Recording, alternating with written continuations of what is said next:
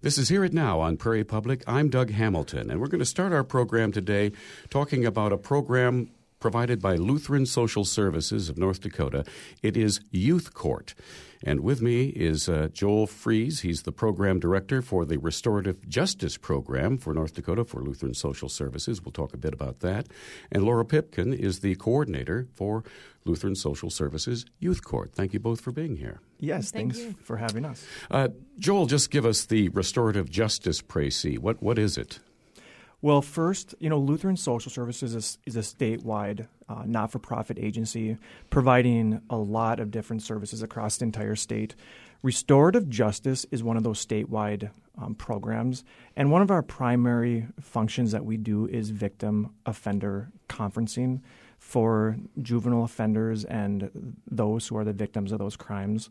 Um, and also some adult work that we do. And we do a few school based programs with restorative justice um, to address bullying behavior um, in Bismarck um, and Grand Forks.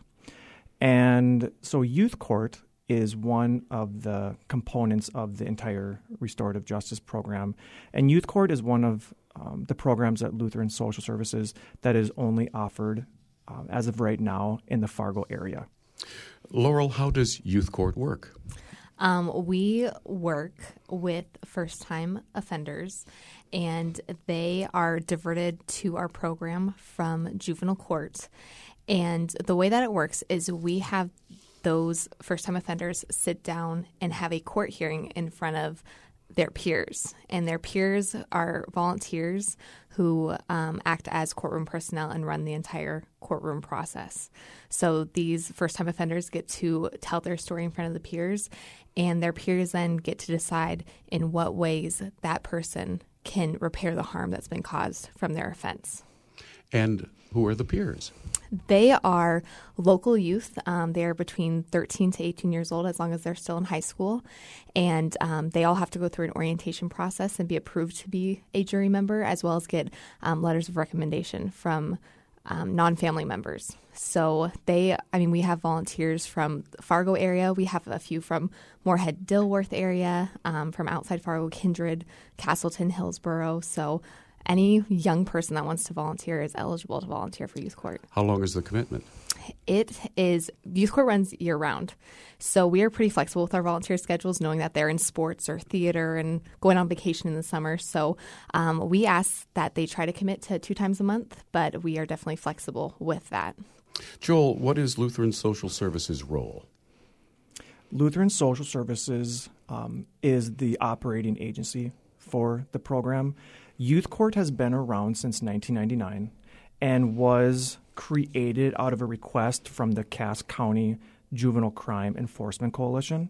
And at that time, back in 99, they had selected Lutheran Social Services to be the agency that operates this program, and we still operate it, you know, to this day.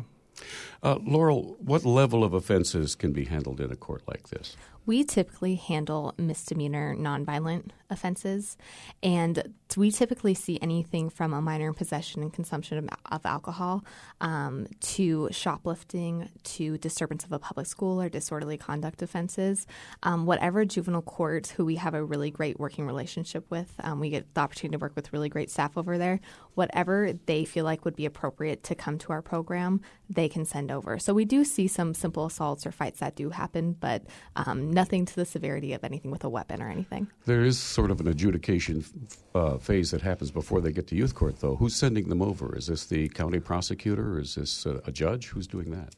Um, that is juvenile court. Okay. They have a um, process that they basically go through, um, and where they filter through those and decide who comes to us. So they don't actually go into juvenile court at all.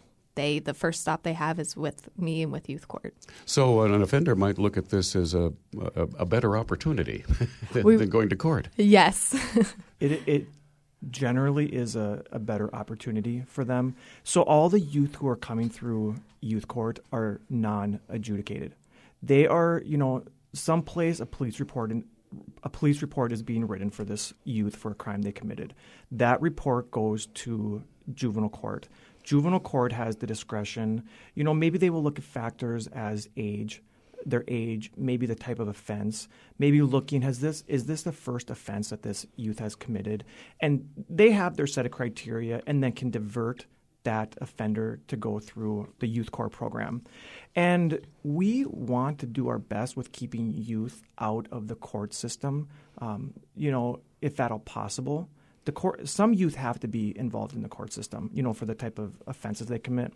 But if at all possible, you know, to have them go through a diversion program like this so that they don't get labeled as an offender, you know, and they can be held accountable for their actions. So, are we talking about like substance abuse offenses, uh, graffiti, uh, you know, bullying, that kind of thing? Yep, yep. Yes, all three. Who presides over the court? Um, like I said, our volunteers, it is 100% run by them. So we typically have me or another adult volunteer also in the courtroom who is just there to kind of monitor the case. But um, the kids, the, the volunteers, they have 100% of say what happens with the case. So they act as judge, clerk, and bailiff and jury members and do everything. Would this be the kind of the youth tribunal model then? Because I understand there are different models for this kind of court. There's adult judge, youth judge, peer jury, and youth tribunal. We are a peer jury model. Okay. So all of our peers, um, all of the the peers that are in the courtroom, they um, all get to ask questions of the offender, and they all have the say in the case. So typically, when you think of a courtroom, you think of like lawyers being up and fighting back and forth. But we have um, the the person who committed the offense on one side of the courtroom, and all the volunteers on the other, and all the jury members, the judge, they all get to ask questions and be a part of the process. And the decisions are binding. Mm-hmm. We um, we write up a dis- disposition agreement with that person. Not a verdict, but a disposition. Yep.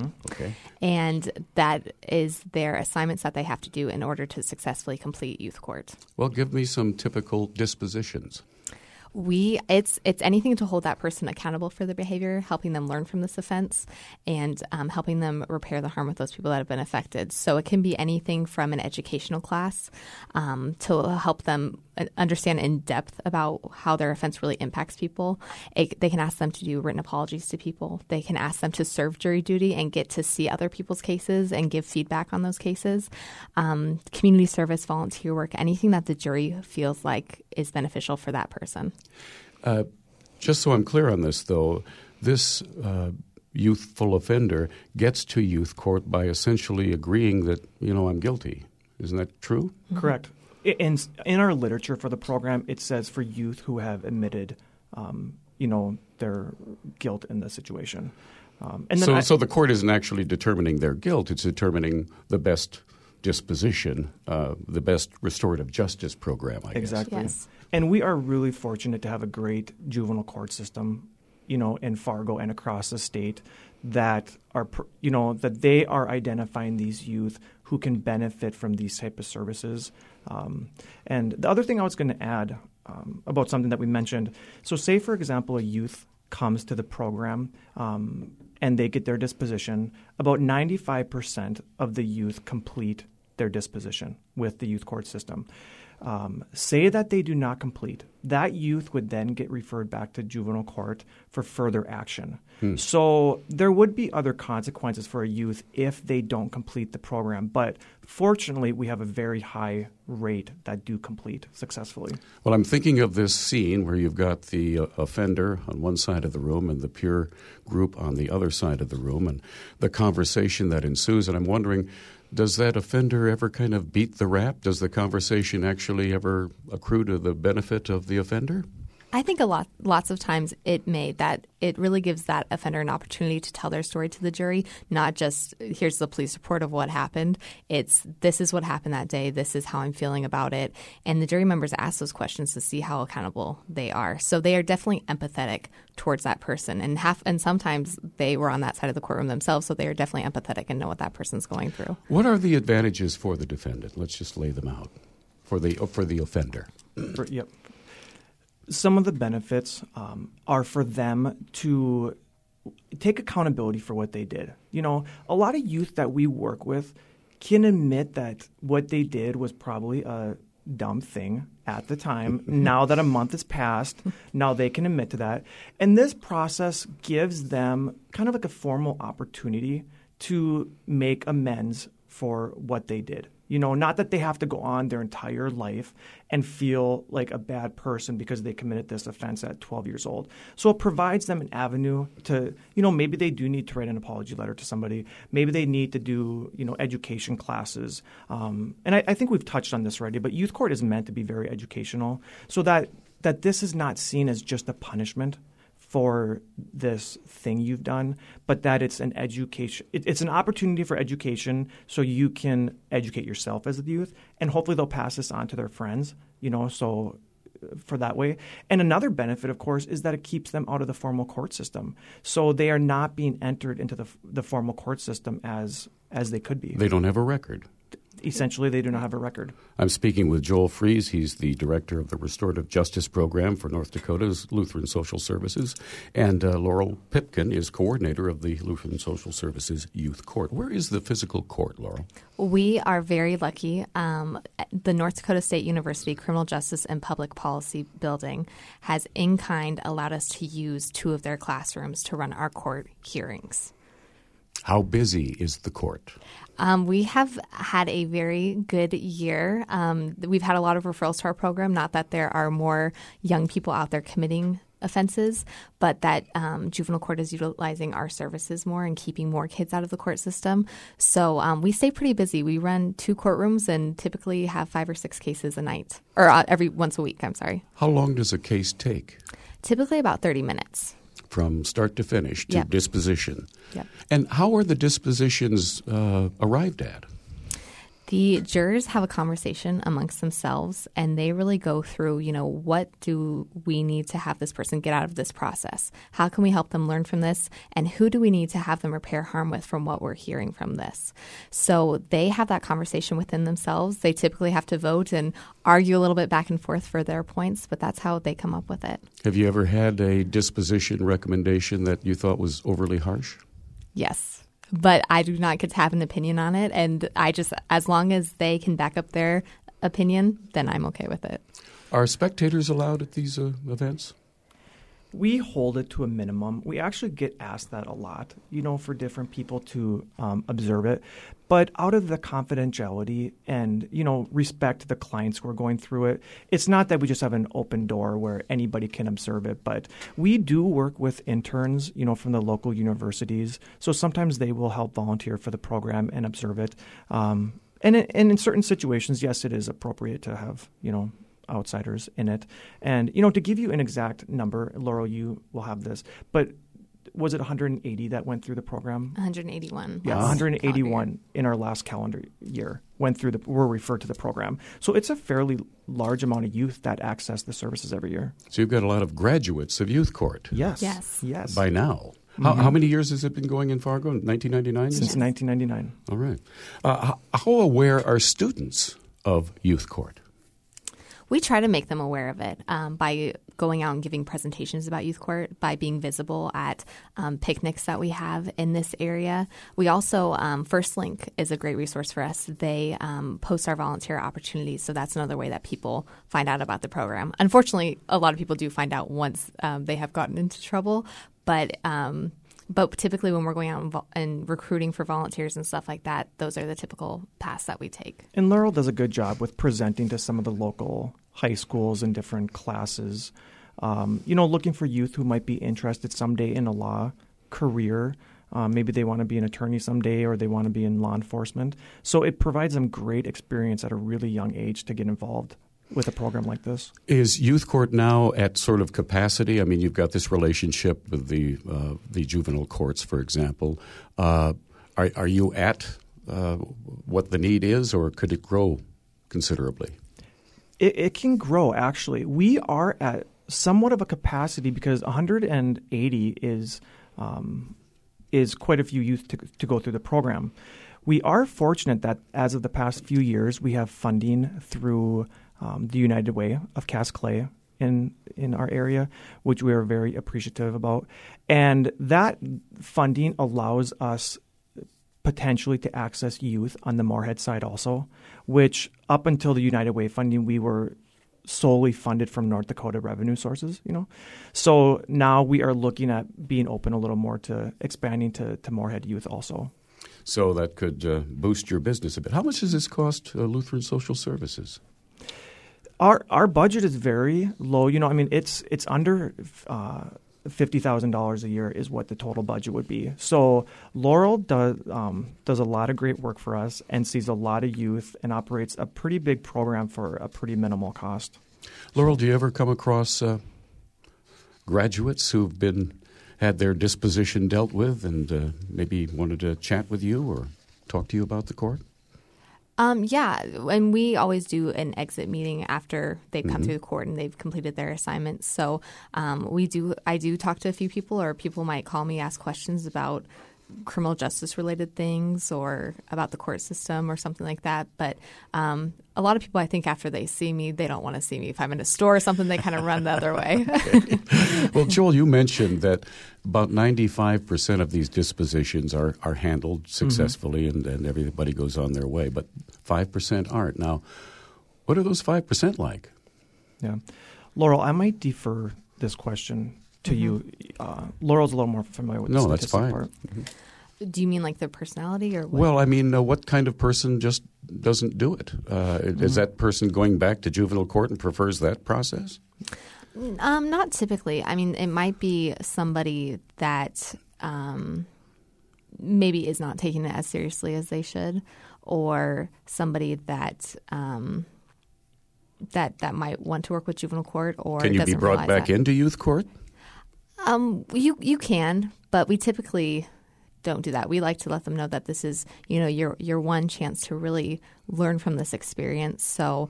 Um, if, if juvenile court wanted them to come back through youth court, we would definitely be okay with that.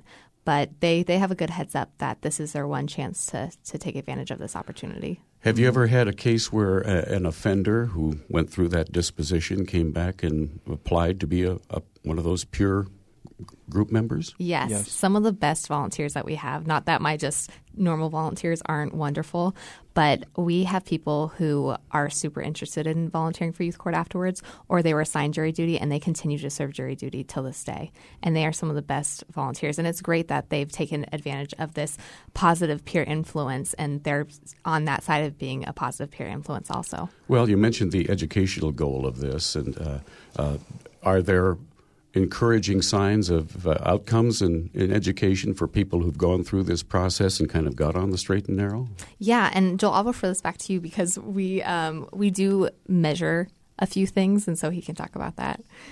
Yeah, we do measure quite a few things. Um, a lot of youth gets um, referred out to maybe take an education um, type of class at maybe another agency. Um, a maybe a class that we don't provide at Lutheran Social Services. Some of the data that we collect is done by like a satisfaction survey, you know, that the family member or the youth will complete. And some of that, you know, one of our questions is did they learn something in youth court that would prevent something like this from happening again? And almost, I mean, close to 100% of youth will say yes to that. That by going through this process of youth court, the education component of it, they're less likely to get involved in, in criminal behavior. Some of the youth we work with, you know, might have committed a crime that they did not know you know, might have done an act that they did not know was a crime necessarily. And not that that excuses that, you know, but this is an education way to understand that you know, spray painting on someone else's property is a crime, you know, and, and figuring out why is that a crime because it's somebody else's property. So sometimes you're having these these conversations with young youth who are realizing this, you know, for the first time. Well, the uh, World Wide Web is full of information yes. about all kinds of things. Where can our listeners find information about Lutheran Social Services Youth Court Program? Our agency has a really great website. It's www.lss nd.org. And there are links on there for both restorative justice and, and the youth court program. And if anybody would be interested in um, having their you know, as a youth, or if you're a parent listening to this, if you're interested in having your child um, volunteer, there are applications on there that could be filled out and submitted to us. Very good. Thank you very much. Joel Fries is Program Director for the Restorative Justice Program for North Dakota's Lutheran Social Services Organization, and Laurel Pipkin is Coordinator for Lutheran Social Services Youth Court. Thank you very much. More in a moment.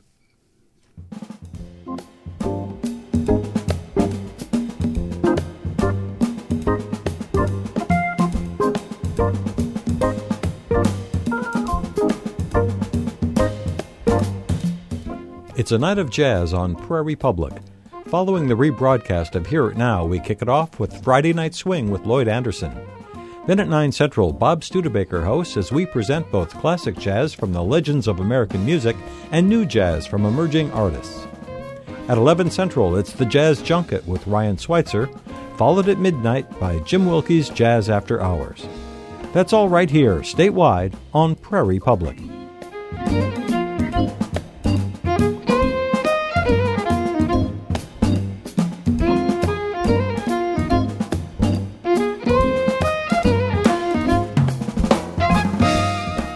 This is Hear It Now on Prairie Public. I'm Doug Hamilton. In the background, Blue Note Sessions featuring Nigel Kennedy on electric violin little jazz note for your afternoon delight. Well, tonight on the Prairie Public Television Service, Matt Olien hosts Prairie Pulse and visits with UND engineering professor George Bibel. We've had Bibel on a couple of times. He's the author of two books on transportation disasters Beyond the Black Box, The Forensics of Airplane Crashes, and Trainwreck, The Forensics of Rail Disasters. But you can see him this evening, and here's an excerpt from this evening's show. I'd like to think my books are uh, extremely educational. That's kind of the whole point of the book to uh, be a science book that uh, tells stories or a storybook that uh, teaches some science. So I very much use a lot of this material in my classes. That's what I was noticing when I read Trainwreck. It's interesting, but it's readable too. You, you know, it, it's it's it's educational, but it's a good read as well. Is that kind of your intention to make it? Yeah, that's my yeah. shtick. Uh, for example uh, all physics classes uh, study acceleration on a ramp, and uh, nobody bothers to figure out what uh, that connects to. That's a runaway train. It still happens today occasionally. Not very often, but it does happen. Mm-hmm. Let's talk about your, your airplane book. That was your first book of the two. Uh, when did you write that? A lot of research, I assume, went into that. Yes, it's uh, been out about five years, and uh, it was adopted by uh, Boeing into a developed in a one-day training session, which I kind of c- consider a career highlight to get Boeing to endorse me and my book. In fact, uh, some Boeing managers wanted all their engineers to attend the seminar to remind them how easy it is to crash an airplane, but unfortunately, their real crash investigators at Boeing thought otherwise. But uh, that was uh, exciting for me. Also had a op-ed piece in the New York Times uh, about uh, airplane crashes, and they titled it "Listen Up and Fly Right." That's George Bibel. He's author of a couple of books uh, about uh, forensic engineering. Also on Prairie Pulse, a feature on rosemalling artist Joan Honnell of Roseau. A lady taught a community class in rosemalling, and my husband said, You should really go to this. You might have fun you know, just learning a few extra things. And when I got home that night, I was so excited I couldn't sleep. So I had kind of a sleepless night, but it was a fun one because I realized how much I really loved what I was doing. It started, I think, becoming really popular in the 1970s. And a whole lot of people discovered rosemalling again, even in Norway. But now I've found that it's kind of dying out a little bit. It's not as popular as it as it was. I love rose rosemalling. I love the people I meet. I love rose rosemalling for other people, and I especially enjoy when they love what I've made for them. And that's part of the upside of being a rosemaler. You can see Joan Honnell at work creating her beautiful designs this evening at 7:30 on the Prairie Pulse television show, and also the interview with George Bibel as he discusses plane and rail disasters, some of which were right here in North Dakota. Again, that's statewide on the Prairie Public Television Network at 7:30. Now the news. This is Hear It Now on Prairie Public, and it's Friday, so it's time to link the Fargo and Bismarck studios and invite Dave Thompson to I guess, raise our awareness about some of the news that's been in the headlines this week and some that's around the corner coming up next week because we've got crossover next week mm-hmm. in the we legislature. Do. We do. Uh, we heard a bit about the property tax discussion, and there are lots of tax discussions that are likely when you've got the kind of surplus the state has. Absolutely. Bring us up to date a bit, Dave. Uh, get this all in order for us. Well, okay. The Senate has now passed its version of property tax reform, as you heard in the story in the story in the newscast. It continues the current formula for the mill levy buy down and then adds this thing called a second um, homestead tax credit. so that the first $25,000 of the value of your primary residence would be eligible for a state grant to pay that part of your property taxes. So it's so it's good relief there. The House is considering, you know, doing it directly through a uh, funding education, and you buy down mill levy that way. Uh, could be a nice little uh, conference committee when those two ideas meet. Mm. Now, at the same time, you've got um, a couple more tax bills that are going on the Senate is considering a tax break for the oil industry. Uh, whether or not it's really a tax break is, is, I guess, up to interpretation because what the bill actually does is close some of the loopholes regarding these low producing stripper wells. But when the state reaches a million barrels of production a day for three solid months, or 2018, whichever comes first, then the production tax the oil production tax is lowered by 2%, making the total bill for oil lowered from 11.5% to 9%, 9.5%. Then in the House, you've got bills that would cut income taxes and corporate income taxes. So there's an awful lot being talked about. And Doug, the figure that people are using right now is a billion with a B dollars in tax relief for North Dakota taxpayers. That's a lot of relief. It is a lot of relief. Uh, I noticed uh, there was a, a, very interesting editorial in the Bismarck Tribune uh, chiding legislators to be wary of uh, giving too many tax breaks to the oil producers. Uh, and it was very interesting logic having to do with the price of oil is the price of oil. That's why they're here. Right. Uh, so I, I, recommend it to our listeners there are other issues to be discussed, and we're running out of time. You're, you're talking about gun rights uh, discussions out there, They're you? coming up next week. Uh, there, there are several bills that went through the House Judiciary Committee, and they're going to be on the floor early next week to deal with uh, gun rights. Not gun control, but gun rights. A couple of gun control issues were briefly introduced in the legislature but were withdrawn. These are gun right bills that the sponsors say will help cement Second Amendment rights in North Dakota. One of the more controversial bills was originally introduced as saying that if you're a sheriff or a police officer or a chief of police or some law enforcement official in North Dakota employed by a city, a county, or the state, well, if they have some new gun regulations from Washington, you can't enforce them.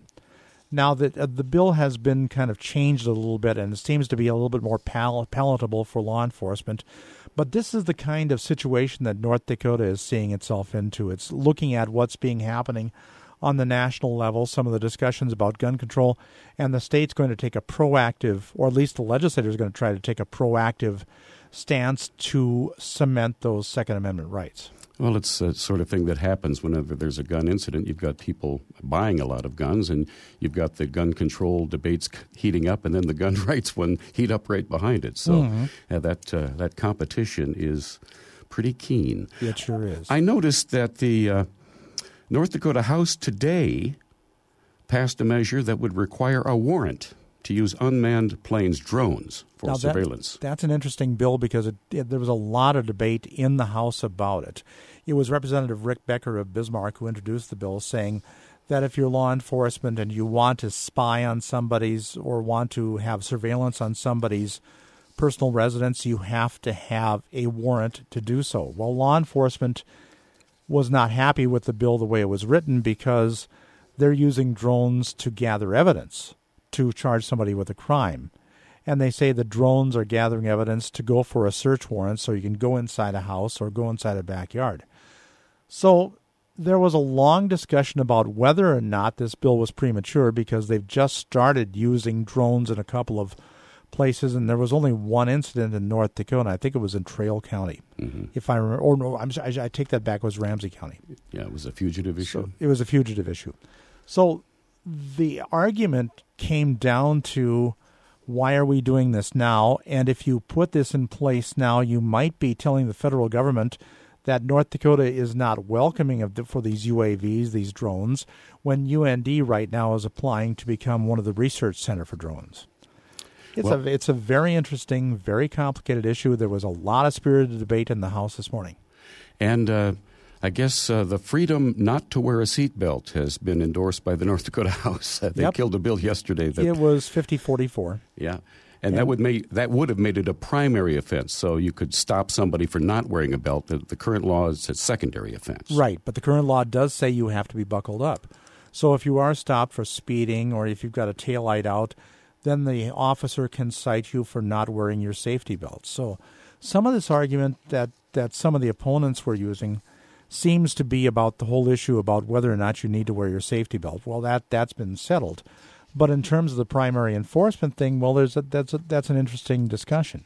Well, if you're not going to wear your belt, drive very carefully and according to the law. Apparently. I guess that's right. Okay. Uh, you know, uh, a few weeks back, we got a very uh, optimistic uh, flood prediction from the National Weather Service. Uh, that's changed a bit. Uh, the recent snows uh, here and there and everywhere uh, have boosted spring flooding uh, chances in the Red River Valley and, and around Minot, too, I think. the Red River Valley, the Souris River Valley, basically in south central North Dakota, not as much because we haven't had as much snow in south central North Dakota. But it's interesting talking to the Fargo people who have been through this flood fight. We're talking about city officials who have been, you know, involved in the flood fight. They said, well, okay, we're talking major flood is 30 feet.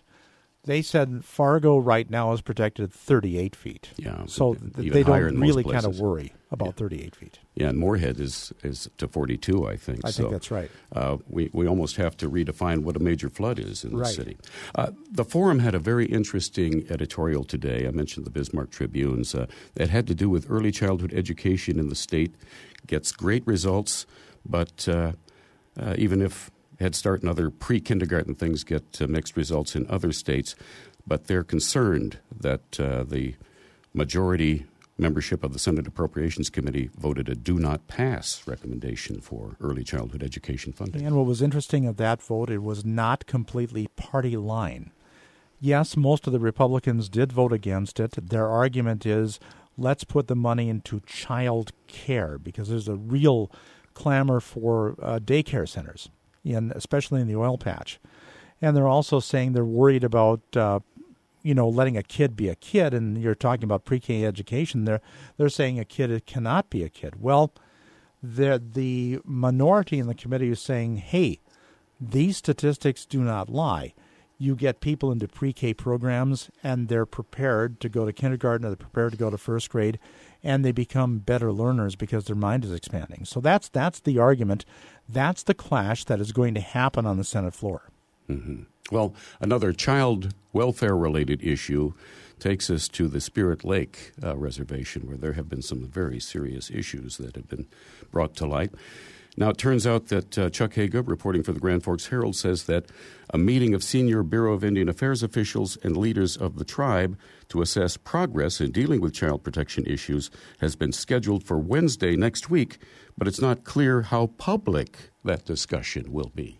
It's very interesting. We understand that uh, Senator Hoeven's office is trying to get that open to the public, but there are some in the Bureau of Indian Affairs who are saying, well, this should be just a uh, discussion among you know tribal officials, and the public doesn't need to be there. Well, it's kind of interesting because there there's been a lot of concern about Spirit Lake and some of the child care issues and and some of the things that apparently have happened, and of course, the tribes the tribe has uh, thrown up its hands and said, "Okay, BIA, it's yours." So I think that's where the interesting discussion is going to be. And is it going to be an open meeting? Well, we're kind of hoping it's going to be an open meeting and have an open discussion and get people in there who have been uh, impacted by the problems with the child care. Well, we look forward to finding out what happens with it and uh, so. hearing how the meeting uh, the meeting progresses. In the Dickinson Press, this caught my eye today. Uh, we've obviously been talking a lot about the Bakken uh, oil shale formation in western North Dakota, but uh, it turns out there are a couple of other formations that are starting to get more attention: the Three Forks and Red River formations. Three Forks we've known about, but the Red River is kind of an odd formation. And let's be clear, it's not where we are. No, it's not. where not. I am, I should say. No, it's not. but there is that one, and I believe that I believe that's Golden Valley County. yes, it is. And uh, there's also some indication that in Bottineau County there are there there is going to be a potential to pump oil out of uh, a, fo- a, a formation that there too. So there are other formations, and in terms of the Bakken and Three Forks, we haven't yet discovered how much is possible to pump out. As we keep saying, the horizontal drilling, the fracking, the putting proppant in, in oil wells has increased the opportunity to get the oil out of these wells. And how much is going to be recoverable? Well, part of that is the function of the fact that the technology keeps improving. I think that's going to be very interesting. Well, meanwhile, in Minnesota, they're having quite a to do about frack sand. Yeah, I saw that. Because uh, it's mined uh, near the Mississippi River, and uh, some there are people some are want a concerned it. moratorium on that, Yeah. uh, that I understand.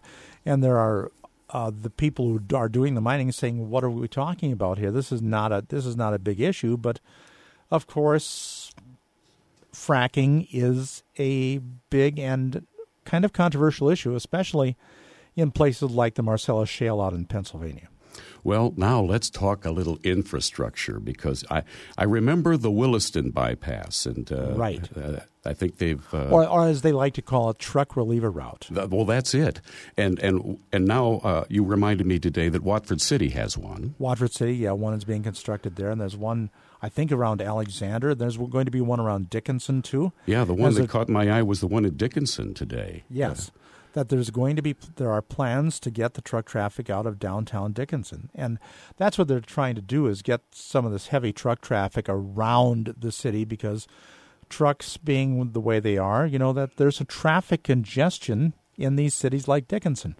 And let's go back about 10 years. Uh, driving through Dickinson was a nice little drive, but now with the amount of truck traffic in town, there's a lot of there's a lot of concern about congestion. Well, the one in Dickinson would be the northwest side of the city, connecting North Dakota Highway 22 and Interstate 94. Mm-hmm. And people have a few more weeks to comment. I suspect there'll be some comments. I think you're probably right. All right. Well, thank you very much for joining me today, Dave. You're very welcome, Doug. It's always a pleasure to talk with our news director for Prairie Public. Dave Thompson joins us from our studio in Bismarck. And in a moment, we go to the movies with Matt Olien. I'm Bill Law, host of Prairie Public's The Law of Jazz. Each week, the show features the best of classic and contemporary jazz, from classic swing to today's top artists. Join me each Saturday at 8 p.m. for The Law of Jazz, here on Prairie Public.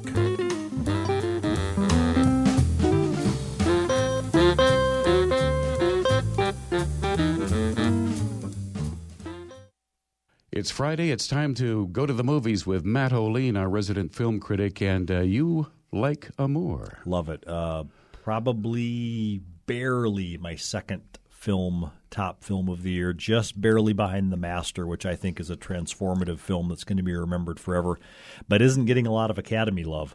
Amour is uh, uh, Michael Haneke's new film. He did uh, The White Ribbon and uh, Funny Games. And this is maybe the most unflinching portrait I've ever seen, Doug, of old age. And this isn't like a bucket list. Ooh, let's we're gonna die. Let's have a funny bucket list uh, comedy type film. Oh no, no, this is harsh. It is. It makes you watch it. Uh, Emmanuelle Riva, veteran French actress, uh, plays a retired piano teacher. Uh, very much in love with her husband, played by French film legend Jean Louis Trintignant. You'll probably remember him, Doug, from A Man and a Woman and The Conformist and Z back in the day. And they give phenomenal performances, but she uh, has a stroke and he starts to care for her and he's out of his depth caring for her and there are some really really hard to watch scenes as he tries to care for her that I won't reveal Haneke directs Doug in a manner of letting the action happen in front of the camera. You don't see a lot of cutting within his scenes. You'll see sometimes a shot held for 2 minutes of just her trying to get out of a bathtub and him trying to help her. So he we loves don't we don't cut to close-ups a lot.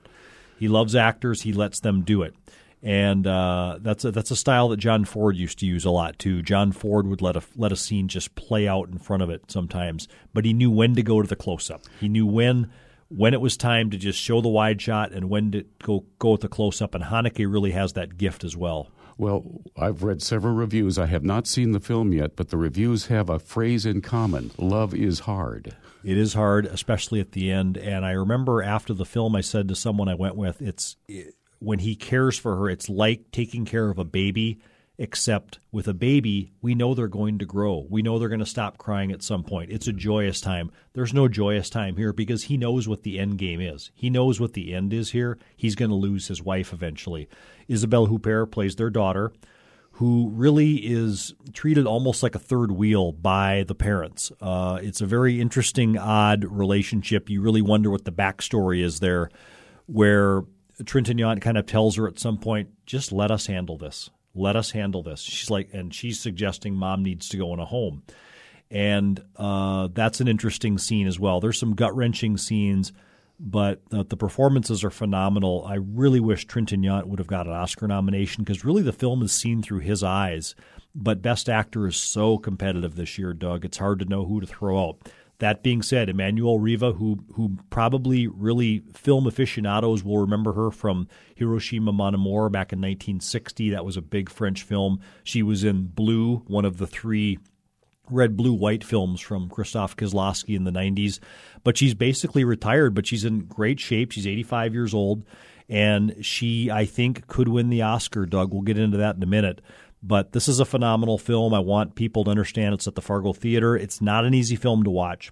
You have to really concentrate on some of the scenes, but it's worth it. It is a uh, it's a film that Hollywood probably would have mucked up if if if Hollywood would have tackled this aging thing.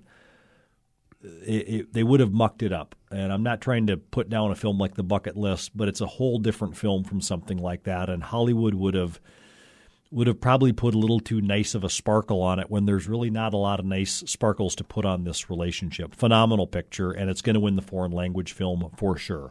Well, let's move on Yep. to your Oscar picks. I mean, there is a bit of a trivia notice from uh, Amour because the Yeah. female lead is the oldest nominated actor. Ever, ever, she would. Uh, she if she wins, she'll be 86 Sunday, Doug. If she wins, she would break a record only held by one year by Christopher Plummer, who was 82 last year when he won. He doesn't look 82; he looks phenomenal. Uh, she is planning to come to the awards in L.A. A long flight for her, but she's coming, and I think she's going to win. Doug, I think she she won the BAFTA, the British Award last week. She won the National Society of Film Critics. I think the momentum has shifted to her and away from Jennifer Lawrence you can never overestimate, Doug, what older Academy voters think of this performance. And I think they have a moment on stage that could be great if she wins. And Jennifer Lawrence is great in Silver Linings Playbook. She's a two time nominee, but she's also the Hunger Games actress. And I don't have anything against the Hunger Games. My son loves the books, he loved the movie. But an older Academy voter may look at her as the Hunger Games actress. And there's a stigma that comes with that to a voter uh, who might be over the age of 65 voting in the academy. And I think I think Riva is going to pull off an upset very similar to Marion Cotillard's upset five years ago when she kind of stole the momentum from Julie Christie, who was thought to be the winner for Away from Her. So, actress is what what's what I love this year, Doug, is we got three races that are too close to call. Actress, for a while they thought Jessica Chastain was the front runner for Zero Dark. Naomi Watts was a front runner for a while for The Impossible. She's great in that, but I think Riva's going to pull off the upset. Supporting actor Doug, completely up for grabs. You have five former winners nominated. The early betting line said Tommy Lee Jones for Lincoln. I think Philip Hoffman should win for the Master, but I don't think he's going to. And I think now my sources, my hunches, my longtime hunches, what I was put on the this earth to do, Doug, is predict Oscar races. I said that the other day to a friend of mine.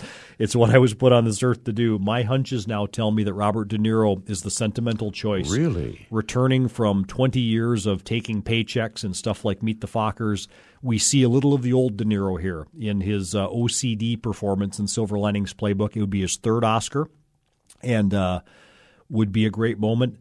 And then you've got director. Uh, Ben Affleck's not nominated for Argo. Argo is now the, the, the front runner for Best Picture, but there's no Affleck in the directing thing. The director's branch has egg on their face. And I think it's going to feel like a consolation prize with the five people nominated, even though they're all great. I think Ang Lee's going to pull off a Really? mild upset Life for Life of Pi over Spielberg for Lincoln because I think what he did is he filmed an unfilmable book and he cast an unknown actor with a tiger. And it, it's basically shot on a raft and he pulls it off. And I think that would be a, a great win for Ang Lee. It'd be his second Oscar. Uh, the other awards are pretty much Daniel Day Lewis. Forget it. He's gonna He's win, he's going to be the first man to win three lead actor Oscars, and Anne Hathaway is going to win supporting actress for Les Mis. But look at actress, supporting actor, and director. Any one of two to three people could win in those categories. We could be looking at a tie in one of those two, Doug. It's so close. And you're picking Argo for the film? I'm picking Argo for film. I don't think it's a clear cut favorite. It's a good film, but I think it's got the momentum, and I think there's a sympathy vote for Argo because Affleck was snubbed in directing. Okay, now I have a trivia question for Olien, and it's based on the Oscars. Some may wonder why Helen Hunt is the, in the supporting category Uh-huh. rather than lead for the sessions. The Academy allows submissions to be determined by the artist with no apparent restriction as to screen time. Right. What is the shortest duration of a performance to win a lead acting Oscar? Anthony Hopkins, Silence of the Lambs. That's close. He was on screen about 16 minutes. David Niven in Separate Tables was on Wow. screen for 15 minutes, 38 seconds. You missed by 22 seconds. See, I've seen that question before, and they've always said Hopkins, but I guess I missed by 20 seconds. Now, in the supporting Doug, Beatrice Straight in Network, I think, was on screen for like four minutes, and Anthony Quinn in Lust for Life was on screen with Kirk Douglas maybe seven minutes. So it's you don't you don't have to be on a long time. All right, enjoy the Oscars. Matt certainly will. and uh, we'll be back in a moment. When you hear arts programming here on Prairie Public, know that it is supported in part by the North Dakota Council on the Arts, and we thank them. This is Dakota Datebook for February 22nd. The gaslight era in Grand Forks began in 1887 when the city's homes and businesses were lit with gas for the first time. Before gas lights, homeowners depended upon candles, whale oil lamps, or kerosene lanterns. Gas pipes brought the illuminating gas to homes, where smaller gas lines conducted the fuel directly to the gas lights in the various rooms. The gas itself was made from coal, produced at the local gasworks. On this date in 1891, an article in the Grand Forks Herald made mention of an accident at the Grand Forks Gas and Electric Company's gasworks. What was a gasworks? The whole process may seem obscure to modern day minds and requires an explanation. The illuminating gas in Grand Forks was produced from soft coal. The gas company broke up the coal into small fragments and put them into fireproof containers called retorts. Furnaces heated the coal in the retorts until it was red hot, and a yellowish smoke or gas then came out of the coal, escaping through a pipe. The large pipe from the retort carried off the products from the red hot coal, consisting of steam, tar, air, and ammonia, as well as gas. The ammonia and the tar went into tanks, and the gas went into coolers, then over lime to take out any sulfur, rotten egg smell, then to an immense gas holder storage building. The storage buildings were cylindrical, made of heavy iron or steel that expanded upward as it filled with gas, a distinctive and conspicuous feature at the gasworks. Gas mains, which were cast iron pipes, conducted the illuminating gas under the city streets to streetlights and to the houses. The pressure was provided by the weight of the iron gas holders, which were always bearing down upon the gas they contained. Gas pipes in the houses brought the gas directly to the light fixtures. The gas could also be used for heating and cooking. The Grand Forks Gas Company later added an electric generating plant to its holdings. And so, gas lights replaced kerosene lanterns just as kerosene lamps had replaced candles. And after Thomas Edison perfected his light bulbs, so too gas lights were replaced by electric lights in the 20th century. Today's Dakota Datebook was written by Dr. Steve Hoffbeck. I'm Merrill Piepkorn. Dakota Datebook is produced in cooperation with the State Historical Society of North Dakota, with funding from the North Dakota Humanities Council. You know, I was reminded when I read the gas lights story that uh, Merrill just shared with you that I had read an exhaustive biography of Thomas Alva Edison uh, over my break. And uh, that talks about, of course, his perfection of the light bulb, uh, at least at that time, so that it would provide illumination. And that was in 1879 when he did that. And when this gas plant opened in Grand Forks, or when they started gas lighting, the electric light bulb was actually available in lots of places in the United States. So I'm kind of wondering how long they had gas lights in Grand Forks. Well, on Monday, those spring gardening catalogs have started to arrive, and Planning is beginning for the upcoming gardening season. So we've got a retired NDSU Extension horticulturist Ron Smith, who knows all about this stuff, to take your lawn and garden questions Monday on Hear It Now. In the meantime, have a great weekend.